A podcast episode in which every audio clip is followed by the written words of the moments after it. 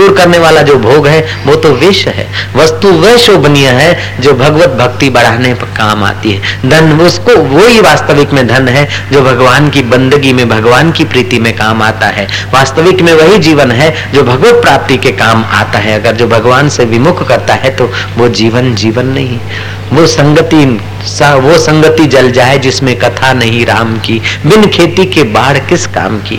वे नूर बेनूर भले जिसमें पिया की प्यास न हो, वो दिल धड़कना तो बंद हो जाए, जिस दिल में दिलबर की याद न हो, दिलबर का प्यार न हो, वो दिल किस काम का? उससे तो धोकनी अच्छी, किसी के औज़ार बनाने के काम तो आएगी। महाराज कथा कह रहा हूँ। भृगु ऋषि की भृगु ऋषि ध्यान करते थे और उसकी सेवा में शुक्र का मन पवित्र हुआ। शुक्र भी ध्यान करने लगा। ध्यान करते करते शुक्र मूलाधार स्वादिष्ठान मणिपुर आदि चक्रों को पार करते करते यहाँ आ गया शिव नेत्र में, जिसे आज्ञा चक्र कहते हैं, दो बहुओं के मध्य में। उसकी धारणा हुई, एकांत में ध्यान जल्दी फलित होता है। उसने ध्यान में देखा कि विश्वाची नाम की अप्सरा उसको दिखी। अभी रेडियो के टीवी के वेव से हो सकते हैं लेकिन हमको नहीं दिखेंगे क्योंकि रेडियो या टीवी के वो वो स्टेशन चैनल नहीं है। ऐसे ही सूक्ष्म जगत में भी कुछ है देव देवियाँ सब अप्सराएँ आदि। लेकिन आप धारणा करके यहाँ पहुँचते तब वो देखते हैं। आपके चैनल नंबर सिक्स खोलते ना तभी वो देखते हैं। जयराम जी बोल दो। हाँ, तीसरा स्टेशन और चैनल नंबर सिक्स। जय जय। भगवान ने चाहा तो आप लोगों को कोई ऐसी शिविर में बिठा के दो चार दिन वो चैनल नंबर सिक्स और तीसरा स्टेशन खोल के दिखाऊँ। जरा आपके पास ही तो है। मैं कुछ देने वाला नहीं। मेरे पास क्या है? आपके पास खजाना भी है, ताला भी है, कुंजी भी है। मेरे को खाली सेटिंग करना है। जयराम जी की। महाराज शुक्र को वो अप्सरा देखी, अपने आश्रम में एक मामलतदार को मौन मंदिर में बिठाया था। तीसरे दिन के बाद उसे अप्सरा दिखी, वो उसका मन थोड़ा लाला फिर घबराए फिर पाँचवें दिन दिखी, फिर छठे दिन दिखी। तो ऐसे कई साधकों को अनुभव होते हैं। कई ऐसे भी साधक हैं कि अपना पाताल में जाके आए, कई स्वर्ग में घूम के फिर वापस आए। तो ये सब सबके अंदर वो खजाना है, जिसका खोलो। और बुद्धू हलवाई का लड़का गया था ससुराल, फ़िल्म देखने को। और सासू को कहा कि हम जब लौट के आए ना तो कमरे की कुंजी हमको देना, हम बारों बार आके बैठ सो जाएँगे। तो सासू ने कुंजी तो दे दी, कमरे का बाहर का गेट, के ताला लगा के भीतर वो लोग अपने अपने अपने कमरों में सो गए। वो लड़का जब वो फ़िल्म देखकर प्याली व्याली पीकर साथी के साथ डोसे बोसे खा के अहमदाबाद में और प्यालियाँ पी के झूमता झूमता आया। महाराज झूमता झूमता आया और ताला खोल रहा है प्यालियों का नशा था। प्याली का नशा तो समझते ना दारू दारू। जाम पर जाम पीने से क्या फ़ायदा? रात बीती, सुबह को उतर जाएगी। तो संतों की प्यालियाँ पी ले तो फकीरों की प्यालियाँ पी ले, तेरी सारी ज़िंदगी सुधर जाएगी सुधर जाएगी। लेकिन महाराज, वो तो ऐसे ही था, गलबा था, गलबा उसका नाम लड़के का। महाराज, गलबो, आखिरी दारू वारू पी के नशे में आया वो खोल रहा है। ताला खोल रहा है लेकिन खुलता नहीं। दोस्त ने कहा, चलो मैं खोलता हूँ फिर उसने कुछ घुमाया, खुला नहीं। अबे तू खोल, अबे तू खोल, इसमें आपस में लड़े। सासू की नींद खुली, ससरा बुढ़ा वो बेचारा आया। साला भी दौड़ता आया एवरेडी बैटरी लाए। तब तो जमाई गुस्से हो गया कि आपको अगर हमें न बुलाना था, पहली बार ससुराल आए और हमको चाबी ऐसी दी, हमारा इंसल्ट कर दिया, हमारा अपमान कर दिया, ऐसा वैसा कुछ बड़बड़ाने लगा। नशा क्या नहीं करता? महाराज वो बड़बड़ाने लगा। तब वो साला उनका जो था गलबे का, वो बैटरी लाया एवरेडी और टॉर्च लगाता है देखता है कि चाबी तो डाली नहीं, नशे नशे में ताज छाप, सिगरेट डाल के घुमा रहे हैं। ताज छाप, सिगरेट डाल के ताला घुमाओ तो अभी तो क्या सुबह तक भी नहीं खुलेगा महाराज? सिगरेट डाल के घुमाए जा रहे हैं, अब कैसे खुलेगा? तो ताले की उसी नंबर की चाबी होनी चाहिए। ऐसे हम लोग भी सुखी होना तो चाहते हैं, कुछ पाना चाहते हैं, चमत्कार देखना चाहते हैं, लेकिन क्या हम लोग वो जैसी तो गलती नहीं करते कि सिगरेट डाल के घुमा रहे श्री राम, अब प्रभु कृपा करो यही भांति। तू ऐसी कृपा कर सब तजी भजन करूँ दिन राती। उसका मतलब क्या, खाना पीना, घर बार छोड़कर? नहीं नहीं, काम, क्रोध, मोह, मेरा तेरा छोड़कर कुछ घड़ियाँ एकांत में जाकर तेरे ध्यान में डूब जाए। महाराज तो भृगु ऋषि का शिष्य शुक्र। ध्यान ध्यान में उसने channel number six station number third Shiv नेत्र खुल गया था उसका। उसने विश्वाची नाम की अप्सरा देखी। उसको आत्मलाभ तो पूरा हुआ नहीं था, पूरा साक्षात्कार तक नहीं पहुँचा था और एकदम मुड भी नहीं था। न धरती पे था, न गुरुत्व आकर्षण नियमों के पार था। बीच में झोंके खा रहा था। जो चीज़ धरती पे होती है, उसको भी गिरने का डर नहीं होता है। और जो गुरुत्व आकर्षण के नियमों के बाहर होती है, उसको भी गिरने का डर नहीं होता। लेकिन जो बीच में होती है, उसको तो उत्थान और पतन होता है। साधक के जीवन में उत्थान पतन होता है। जो मूड है, उसमें पतन नहीं हुआ तो क्या बड़ी बात? अथवा जो सिद्ध हो गया, उसको पतन नहीं होता। जो एकदम बुद्धू है, उसको भी पतन नहीं होता है। और एकदम जो बुद्ध है, उसको भी पतन नहीं होता। लेकिन हम लोगों की लाइफ में तो पतन, उत्थान, चढ़ाव, उतार होता रहता है। तो महाराज, वो शुक्र को विश्वाची दिखी और उसका मन पतित हुआ। बड़ी आकर्षक होती है, उनको झुरिया नहीं पड़ती है। बुढ़ापा नहीं आता है। पसीना नहीं निकलता है और बड़ी तेजस्वी होती है। ऐसी तेजस्वी होती है, अगर तुम्हारे रतलाम में आ जाए ना तो भोपाल की पूरी पार्लियामेंट इधर दर्शन करने को आ जाएगी। ऐसी तेजस्वी होती है। जयराम जी को बोलो ऐसी वो अप्सराएँ होती है तो उस अप्सरा को देख कर महाराज, क्या हुआ? शुक्र का मन लग गया पीछे। तो शुक्र ने अपना सूक्ष्म शरीर से उसका पीछा किया। वो तो उसकी जानी मानी जगह पे स्वर्ग में पहुँच गई थी। देवताओं के पास ये योग्यता होती है कि कौन आदमी कहाँ से आ रहा है, कौन है, कहाँ से आ रहा है और किस हेतु से आ रहा है, किस पर्पज से आ रहा है, वो देवता लोग जान जाते हैं। उनका हृदय में ऐसा रिडार होता है, जैसे हवाई जहाजों को अपने यांत्रिक रिडार जान लेते हैं ना, कि कहाँ का होगा, कहाँ से आ रहा है, कितनी रफ्तार से आ रहा है, ऐसे रिडार है ना मिलिट्री के स्थानों में, मैंने देखे। तो महाराज, उन देवताओं ने जाकर देवों के राजा इंद्र को बताया कि भृगु ऋषि जो आत्म प्रसाद से तृप्त हैं, ब्रह्मज्ञानी, उनकी सेवा करने वाला शुक्र विश्वाची अप्सरा को देखकर मोहित हो गया है और उस अप्सरा से मिलने को आ रहा है। हालाँकि पर्पस तो गलत था। हेतु तो अशुद्ध था, लेकिन अंदर के प्रसाद पाए हुए भृगु ऋषि का शिष्य है। भृगु ऋषि की सेवा किया है? ऐसा शुक्र है। देवताओं के राजा इंद्र अपने सिंहासन से नीचे उतरे हैं और शुक्र को वेलकम किया है। आओ पधारो। और अपने सिंहासन पर बिठाकर शुक्र का अर्घ्यपाद से पूजन किया है देवों के राजा इंद्र ने, क्योंकि तुम ब्रह्म ज्ञानी गुरु के चाकर हो। ब्रह्म बेटा आत्म प्रसाद से जिनका चित्त शांत हुआ है, ऐसे गुरु की सेवा करने वाले शुक्र तुम हो तो तुम्हारी सेवा करने से हमारा स्वर्ग का शोभा बढ़ेगा। शास्त्रोक्त शास्त्र रीति से अर्घ्यपात से पूजा की है। ऐसा नहीं कि तिलक कर दिया माला देरी नहीं। विधि सहित आदर सत्कार से उनका पूजन किया है और बाद में देवों का राजा इंद्र बोलता है, हमारा स्वर्ग पवित्र हुआ कि तुम्हारे जैसे आत्म प्रसाद को पाए हुए गुरुओं के शिष्य हमारे स्वर्ग में आए। अब स्वर्ग का हमारा पुण्य बढ़ गया है। योग का मतलब है कि हमारे मन को परमात्मा में लगाएँ और वेदांत का मतलब है कि परमात्मा के तत्वों को जाने। इसको भक्ति योग, लय योग, हठ योग, नादानुसंधान योग, इसमें सब योग आ जाते हैं। कीर्तन भी आ जाता है। तमाम प्रकार का ईश्वर के साथ तुम्हारा तालमेल करना उसका नाम योग है और ईश्वर के तत्व को जानना उसका नाम वेदांत है। तो हमारे जीवन में भक्ति योग का प्रसाद और भगवान के तत्व का ज्ञान, ये दो अगर आ जाएँ, जैसे आदमी के दो पैर होते हैं और चलता है, स्कूटर के दो व्हील ठीक होंगे, तब चलेगा, साइकिल के दो पहिए होंगे, गाड़ी के दो पहिए होंगे, ऐसे ही हमारे में भक्ति योग होगा और भक्ति के तत्व का ज्ञान होगा, तभी हमारे जीवन में भक्ति का चमत्कार पैदा होता है। घड़ी भर के लिए कीर्तन करेंगे और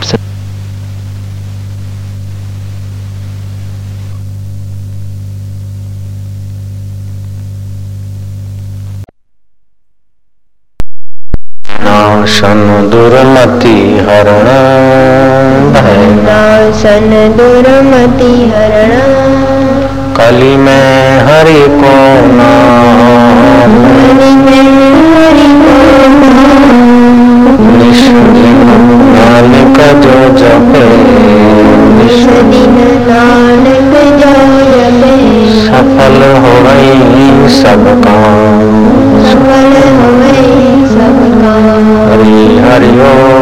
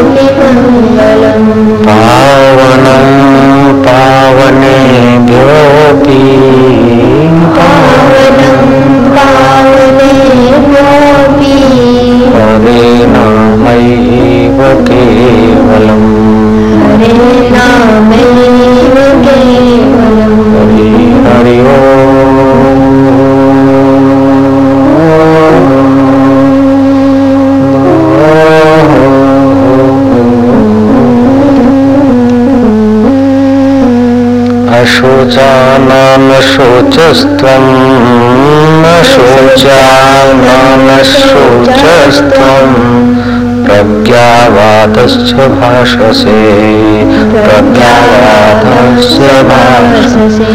गतासुन् गतासुन्नश्च गतासुन् गतासुन्नश्च नानुशोचन्ति पण्डिताः नानुशोचन्ति पण्डिताः। भगवान कहते हैं, भगवत गीता के दूसरे अध्याय का ग्यारहवा श्लोक है। तुमने शोक न करने योग्य का शोक किया है और पंडित, पंडिताई की बात कह रहे हो, परंतु जिनके प्राण चले गए हैं और जिनके प्राण नहीं गए, उनके लिए पंडित लोग शोक नहीं करते हैं। तुम पंडितों जैसी बात तो करते हो कि ये युद्ध में मर जाएँगे कुल का नाश होगा। कुल नष्ट होने से कुल धर्म नष्ट होगा। कुल धर्म नष्ट होने से स्त्रियाँ का धर्म नष्ट होगा। स्त्रियाँ दूषित होगी। वर्ण, शंकर, संतान उत्पन्न होगी। कुल घातियों को और कुल को नरकों में जाना पड़ेगा। ये बात तो तुम पंडितों जैसी करते हो, लेकिन अर्जुन पंडित तो वह है। जो इस सारे संसार को मिथ्या समझता है, अन्वय और व्यतिरिक्त दृष्टि से जो देखता है। अन्वय दृष्टि से देखा जाए तो शाश्वत स्वरूप सबका सदा है और व्यतिरिक्त दृष्टि से देखा जाए तो सब चीज़ें मृग मरीचिका की नाई। जैसे जल में बुलबुला, उपजे बिन से नीत, जग रचना तैसी रची जान ले रे मीत। जैसे जल में बुलबुले पैदा हो के मिट जाते हैं, ऐसे ये जगत और जगत के लोग, जगत और जगत की सुविधाएँ, जगत और जगत की खटपटें, जगत और जगत की वाहवाहियाँ, जगत और जगत की उपलब्धियाँ, ऐसे ही हैं जैसे पानी में बुलबुले पैदा हो के लीन हो जाए। तो जो पानी में बुलबुले पैदा होते हैं तो उसका बुद्धिमान शोक नहीं करते और लीन हो जाते तो शोक नहीं करते। मूल धातु तो पानी है, मूल वस्तु तो पानी है। ये अन्वय हुआ। बुलबुले नहीं थे तब भी पानी था। बुलबुले हैं, नाच रहे हैं, छोटे हैं, बड़े हैं, टकरा रहे हैं। तभी भी पानी है और लीन हो गए तभी भी पानी है। ऐसे ही अर्जुन, ये भीष्म पितामह द्रोणाचार्य कृपाचार्य आदि जो तुम कहते हो, ये तत्व से देखा जाए तो कभी मरते नहीं है।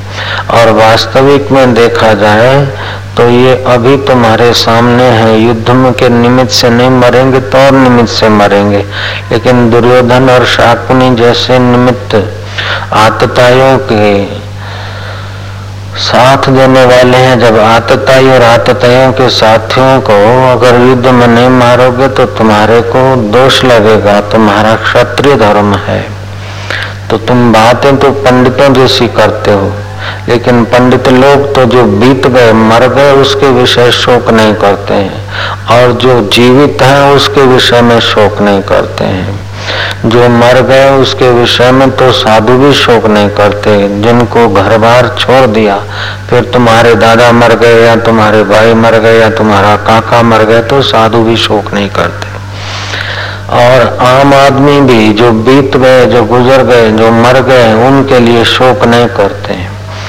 लेकिन वर्तमान में है, उनके लिए वो शोक करते हैं। संसारी आदमी के बेटा सेवा नहीं करता है। बेटा मूर्ख है या पत्नी झगड़ा खो है या पत्नी मर गई है, पत्नी बीमार है या ये वस्तु चली गई है, ये चली जाएगी। तो साधारण आदमी बीते हुए का शोक नहीं करता। अत्यंत साधारण आदमी तो बीते हुए का भी शोक करता है और वर्तमान की वस्तुओं की शोक की खाई में गिरता है। बुद्धिमान आदमी गुजरे हुए का शोक नहीं करता है, लेकिन वर्तमान का शोक करता है। लेकिन पंडित तो वह है जो बीते हुए का भी शोक न करे और वर्तमान का भी शोक न करे। पंडित तो वह जिसको सम दर्शन प्राप्त हो गया है। समवर्तन तो नहीं होता है, समदर्शन होता है। समदर्शन वह चीज़ है जिसको सुदर्शन भी कह सकते हैं। जहाँ सुदर्शन है, वहाँ किसी बात की चिंता, फ़िक्र नहीं है। जब आदमी का सुदर्शन हट जाता है अथवा जो आदमी सुदर्शन नहीं पा सकता है, उसकी नारायणी दृष्टि नहीं हुई है, उसी व्यक्तियों को शोक होता है। तू बात तो पंडितों की सी करता है, लेकिन शोक न करने की जगह पर शोक करता है। जो पहले नहीं थे, बाद में नहीं होंगे, अभी नहीं की तरफ़ जा रहे, उनके लिए तू शोक करता है। कुल धर्म की बात लाकर अपना करुणा को विष आवेश में तुम्हारी करुणा आवेश का रूप ले रही है। आवेश से धर्म की उपलब्धि नहीं होती है। धीरज धर्म मित्र और नारी आपतकाल परखिए चारी। तुम्हारे में धीरज कितना है, तुम धर्म पर कितने डटे हो। पत्नी कितनी वफादार है और मित्र कितना वफादार है आपतकाल में ही पता चलता है। जैसे महात्मा गांधी का बेटा मणिलाल 11 साल का था। महात्मा गांधी परदेश से पढ़कर आए थे, अभी महात्मा लक्कब नहीं मिला था। इतने प्रसिद्ध नहीं हुए थे मोहनलाल गांधी। उनका बेटा बीमार हुआ तो पारसी डॉक्टर ने कहा, तुम्हारे बेटे को अंडा खिलाओ, नहीं तो केस खतरे में है। गांधी ने कहा, ये अंडा, ये हमारा धर्म नहीं है। अंडा खाने से तो नुकसान होता है, मन बुद्धि खराब होता है। अंडा अंडा से कोई जीवन का संबंध नहीं है। पारसी डॉक्टर ने कहा, मैं जानती के रूप में गांधी जी ने कहा, नहीं, धीरज, धर्म, ये आपत्ति काल में फ़र्क होती है। पारसी डॉक्टर को कहा कि अगर दूसरा सात्विक इलाज हो तो ठीक है, नहीं तो ऐसा गंदे इलाज से मेरे बेटे की तबीयत सुधारने की बात मत करो। पारसी डॉक्टर चिढ़ गया, चला गया। जाते जाते गांधी को कहा गया कि फिर तुम्हारे बेटे मणिलाल को ठंडे पानी के कपड़े भिगाकर रखो ललाट पर, और तुम कर भी क्या सकते हो? गांधी जी ने कहा, जो भगवान करवाएगा करूँगा, तू जा। ऐसी तेरी सीख हम नहीं मानते। गांधी जी ने मणिलाल को ठंडे पोते कपड़े के रखे। कंबल बंबल उठाए, लेकिन कोई फ़ायदा नहीं हुआ। रात्रि के आठ बज गए, साढ़े आठ बज गए। गांधी जी चिंतित रहे। आखिर कस्तूरबा को कहा कि जरा बेटे को बेटे का ध्यान रखना। गांधी जी चले गए समुद्र किनारे। हे मेरे राम, मैं तो धर्म पर हूँ। अब तू लाज रखना मेरे बेटे की। भगवान पारसी डॉक्टर तो बोलता है, इंडा खिलाओ, लेकिन मैं आपत्ति के समय भी धर्म का त्याग तो नहीं करूँगा। यह तो धर्म तत्व जय जहाँ धर्म का अनुष्ठान है, धर्म उसकी रक्षा करता है। अपने धर्म में मर जाना भी अच्छा है, पराया धर्म दुख देने वाला है, भयावह है। धीरज, धर्म, मित्र और नारी, हे प्रभु, ये धीरज का फल, हे परमात्मा, हमारे धर्म निष्ठा का फल तो तू तो ही देगा। मेरा मणिलाल मेरा नहीं, तेरा ही है। भगवान, तू ही उसकी रक्षा करना। ऐसी प्रार्थना करते करते मोहनलाल की इंद्रियाँ मन में लीन हो गई। मन परमात्मा में, अंतर्यामी परमात्मा के ध्यान में घड़ी भर शांत हो गया। आदमी की प्रार्थना और मनोभाव जब एक हो जाते हैं तो उसका सत्य संकल्प बन जाता है। इसमें कोई दो राय नहीं है। आपका अनुभव हो चाहे न हो, महापुरुषों का अनुभव है, सज्जनों का अनुभव है और परमात्मा कोई दूर की वस्तु नहीं है। परमात्मा तो हमारा आत्मा बनकर बैठा है। परमात्मा हमसे दूर नहीं है, पराया नहीं है। लेकिन हमारी प्रार्थना के शब्द और हमारा मन जब एक नहीं होता, तब हमारे चित्त में होता है कि भगवान सुनते होंगे कि नहीं सुनते होंगे। ये होगा कि नहीं होगा। ये संदेह से जब प्रार्थना करते हैं तो उस प्रार्थना में दम नहीं आता, वरना प्रार्थना वो सुनता है और फलती है। गांधी जी की प्रार्थना सुनी गई। गांधी जी घर लौट रहे थे, उस समय दस बजे थे। सामने से मणिलाल मिला। लड़का जो बीमार था, बिस्तर पर पड़ा था कमज़ोर हालत में। वो बेटा सामने से आता हुआ दिखाई दिया। गांधी ने पूछा, बेटे, ऐसे कैसे तू मेरे को खोजने निकला है? बोले, पिताजी, आप गए थोड़ी देर में, कुछ मेरे को ऐसे हुआ पसीना निकला। मैं बिल्कुल चंगा हूँ, स्वस्थ हूँ। गांधी जी लिखते हैं कि भोजन करने से जैसे भूख मिटती है, पानी पीने से प्यास मिटती है, ऐसे ही परमात्मा की प्रार्थना करने से आपदाएँ मिटती है और परमात्मा प्रार्थना सुनता है, उसमें कोई दो राय नहीं। महात्मा गांधी की बात पर तो हम लोगों ने ताली बजाई अच्छी बात है, सुंदर बात है, लेकिन हमारे जीवन का भी अनुभव होना चाहिए। विवेकानंद ने शिकागो में प्रवचन करते करते कहा कि फेथ इज़ सुप्रीम पावर श्रद्धा जो है, परम पावर है। यजुर्वेद में आता है वृत्ते न दीक्षाम मापनोति दीक्षाम मापनोति दक्षिणाम दक्षिणाम मापनोति श्रद्धा सत्य श्रद्धाम मापनोति सत्यम। व्रत से दक्षता की प्राप्ति होती है। दक्षता से दीक्षा की प्राप्ति होती है। अर्थात श्रद्धा की प्राप्ति होती है और श्रद्धा से सत्य की प्राप्ति होती है।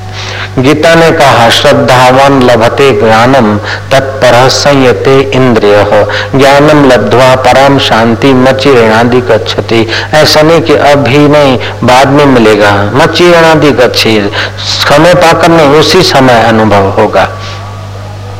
सामवेद में आता है, प्रातः श्रद्धा आवाहन हम। हे श्रद्धा देवी प्रातः काल हम तेरा आवाहन करते हैं। हमारे हृदय को छोड़कर कभी कहीं नहीं जाना है। श्रद्धा देवी मध्यान्ह काल में भी प्रार्थना किया जाता है। मध्यान्ह काले श्रद्धा आवाहन हम। मध्यान्ह काल में, हे श्रद्धा देवी मध्यान्ह संध्या के समय भी हम तेरा आह्वान करते हैं। हमारा हृदय छोड़कर कहीं नहीं जाना। जिसके हृदय में श्रद्धा नहीं हो तो कौए से भी बदतर है। श्रद्धा जिसके हृदय में रहती है, उसको स्नेह से पूर्ण करती है। श्रद्धा निर्बल का बल है और संबल भी है। श्रद्धाहीन व्यक्ति न योगी हो सकता है, न भक्त हो सकता है, न धर्मात्मा हो सकता है, न पुण्यात्मा हो सकता है, न महात्मा हो सकता है। श्रद्धा होने के लिए भी महात्मा महात्मा होने के लिए भी श्रद्धा चाहिए, धर्मात्मा होने के लिए भी श्रद्धा चाहिए, पुण्यात्मा होने के लिए भी श्रद्धा चाहिए, दिव्यात्मा होने के लिए भी श्रद्धा चाहिए, योगी होने के लिए भी श्रद्धा चाहिए, भक्त होने के लिए भी श्रद्धा चाहिए, अरे हैं, बेटा होने के लिए भी श्रद्धा चाहिए। बाबा जी बेटा होने के लिए श्रद्धा चाहिए। ये बात समझ में नहीं आई। ये तो सीधी बात है भैया। माँ ने कहा कि ये तुम्हारा बाप है। तभी तुमने माना, तुमने बाप को देखा थोड़ी। ये भी तो श्रद्धा से मानना पड़ता कि ये मेरा बाप है। जयराम जी बोलना पड़ेगा। जो लोग बोलते हैं, ये फलाना माँ आदमी अंध श्रद्धालु है, फलाना अंध श्रद्धालु है। आचार्य विनोबा भावे लिखते हैं कि क्या श्रद्धा ने ही अंधा होने का ठेका लिया है? अंधश्रद्धा कहना भी तो अंधश्रद्धा है।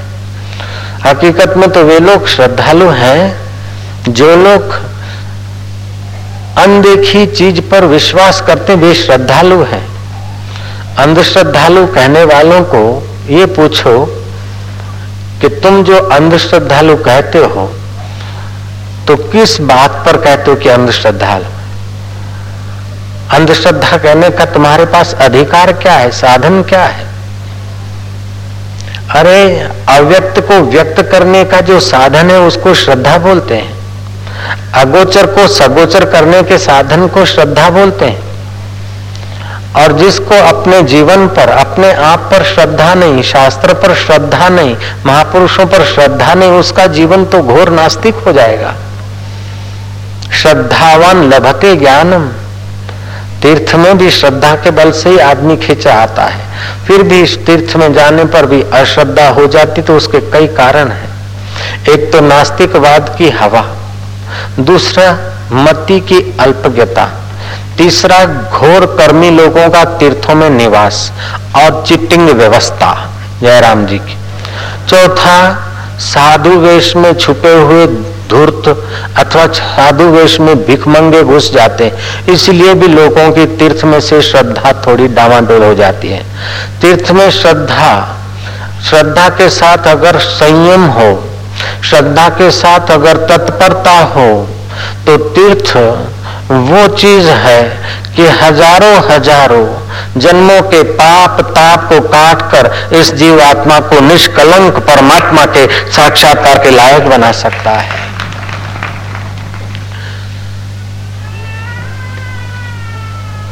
तीर्थ वो औषध है। जैसे साधारण औषध से मरीज़ ठीक नहीं होता है तो डॉक्टर उसको विशेष औषध देता है। अथवा बहुत सारे डॉक्टर मिलकर उसके विषय में विचार करते हैं और ठीक ज़्यादा असर करने वाली इंजेक्शन या टेबलेट या खास तौर की स्पेशल दवाइयाँ यूज़ करते हैं। ऐसे जिसका मन संसार के रोग से, काम क्रोध से, लोभ मोह से, मद अहंकार से, मेरी तेरी की उन बीमारियों से जिसका चित्त जकड़ा है, ऐसा व्यक्ति भी तीर्थ के सामूहिक डॉक्टरों की भीड़ में आ जाता है। जयराम जी की। तीर्थ है, सामूहिक डॉक्टर मिल जाए। जैसे विलेज का, एक गाँव का छोटा मोटा डॉक्टर होता है, और सिविल में जाते तो बहुत सारे डॉक्टर मिलते हैं। ऐसे ही तीर्थ एक सिविल सर्जनों की बड़ी एक फ़ंक्शन है, जो हमारे अंतर मन के ऑपरेशन और दवाई करते हैं। लेकिन साथ साथ में खतरा भी उतना ही है आज के युग में। अगर सावधान न रहें तो तीर्थ में जो पवित्रता होनी चाहिए, उस पवित्रता को हम भूल जाएँ। लहसुन, प्याज अथवा शराब, कबाब या अखाद्य खाने लगे तो फिर तीर्थ बेचारा क्या करेगा? कबीर जी ने ठीक कहा है चिंता ऐसी डाकिनी काटी कले जो खाए। वैद्य बिचारा क्या करे, कहाँ तक दवा लगाए? हमने फिर इस साखी को अपने ढंग से कहा। चिंता ऐसी डाकनी अथवा वासना ऐसी डाकनी काटी कले जो खाए, तीर्थ बिचारा क्या करे, कहाँ तक पवित्रता लगाए? सियावर रामचंद्र की जाए तो तीर्थ में कुछ महापुरुषों के वचन हैं कि तीर्थ में शराब, गांजा, भाँग पीना नहीं चाहिए और पीने वालों की शरण जाना नहीं चाहिए। तीर्थ में अपने स्वत्व का भोजन हो गृहस्थी के लिए तो ठीक है।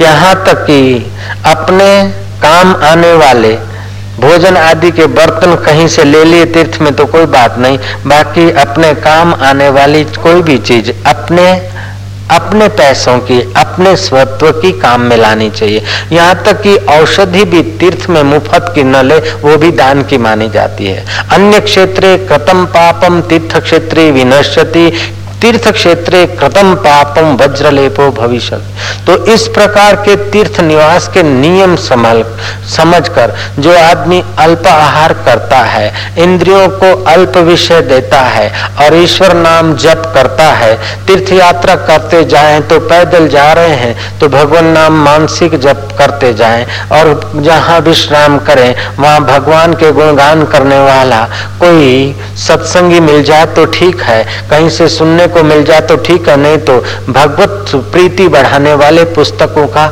पाठन पाठन करना चाहिए। सामूहिक यात्रा करते हैं, रेल से जाते हैं, बैलगाड़ी से जाते हैं, बस से जाते हैं, तभी भी यात्रा के समय जप करना चाहिए, कीर्तन करना चाहिए, धुन बोलना चाहिए बढ़िया बढ़िया स्तोत्र गाने चाहिए। जैसे बारात में जाने से बाराती, बारात में पहुँचे उसके पहले, बराती अपने कपड़े सजा दजा के जाता है। ऐसे तीर्थ में जाएँ, भगवत प्राप्ति के रास्ते जाएँ तो अपने अंतकरण को सजाते जो जाते भगवान आनंद स्वरूप है, भगवान सुख स्वरूप है, भगवान प्रेम स्वरूप है, भगवान प्राणी मात्र का आधार है, और उस जगत आधार को हम जागृत करने की उस पवित्र जगह पर जा रहे हैं। ऐसे भाव से भरकर जो जाता है तीर्थ में, और पवित्रता से संयम से रहता है तो उसका चित्त पवित्र होता है। तीर्थ में भी साधुओं को खोज लेना, सतपुरुषों को खोज लेना और उन महापुरुषों की ज्ञान गंगा में नहाना, वो अनंत गुना फल माना गया है। एक तो तीर्थ क्षेत्र, फिर ज्ञान गंगा में नहाना। मैंने सुनी है वो प्राचीन कथा। एक महात्मा थे, उन्होंने स्वप्न देखा। गंगा का कुंभ मेला पूरा हुआ था। उन दिनों में महात्मा ने स्वप्न देखा। आपस में तीर्थ देवता सब इकट्ठे हुए। प्रयाग भी गया गंगा जी भी। रुद्र प्रयाग देव प्रयाग आदि भी आए हैं। बहुत सारे तीर्थ आपस में चर्चा कर रहे हैं कि इस समय सबसे अधिक पुण्य किसको हुआ। कईयों की व्याख्या होते होते आखिर सबसे अधिक पुण्य हुआ है रामू चमार को। रामू चमार जो केरल रहता है उसको अधिक से अधिक पुण्य हुआ है तीर्थ नाने का। महात्मा तो दृढ़ निश्चय होते हैं। रामू चमार केरल में, फलाने गाँव में, उसको तीर्थों में सबसे अधिक पुण्य हुआ है। तीर्थ स्वयं उसकी प्रशंसा कर रहे। महात्मा चल पड़े रामू के दर्शन करने को। चलते चलते महात्मा पुरुष हैं। आज यहाँ कल वहाँ से करते करते कई महीनों के बाद वो केरल पहुँचे। फलाने गाँव में रामू चमार रहते हैं बोले रहते हैं। उसको महात्मा कहते कि, भाई, तू बाहर से तो ये चप्पल सीने का धंधा करता है, लेकिन तूने ऐसा कैसा तीर्थ में स्नान किया था? कौन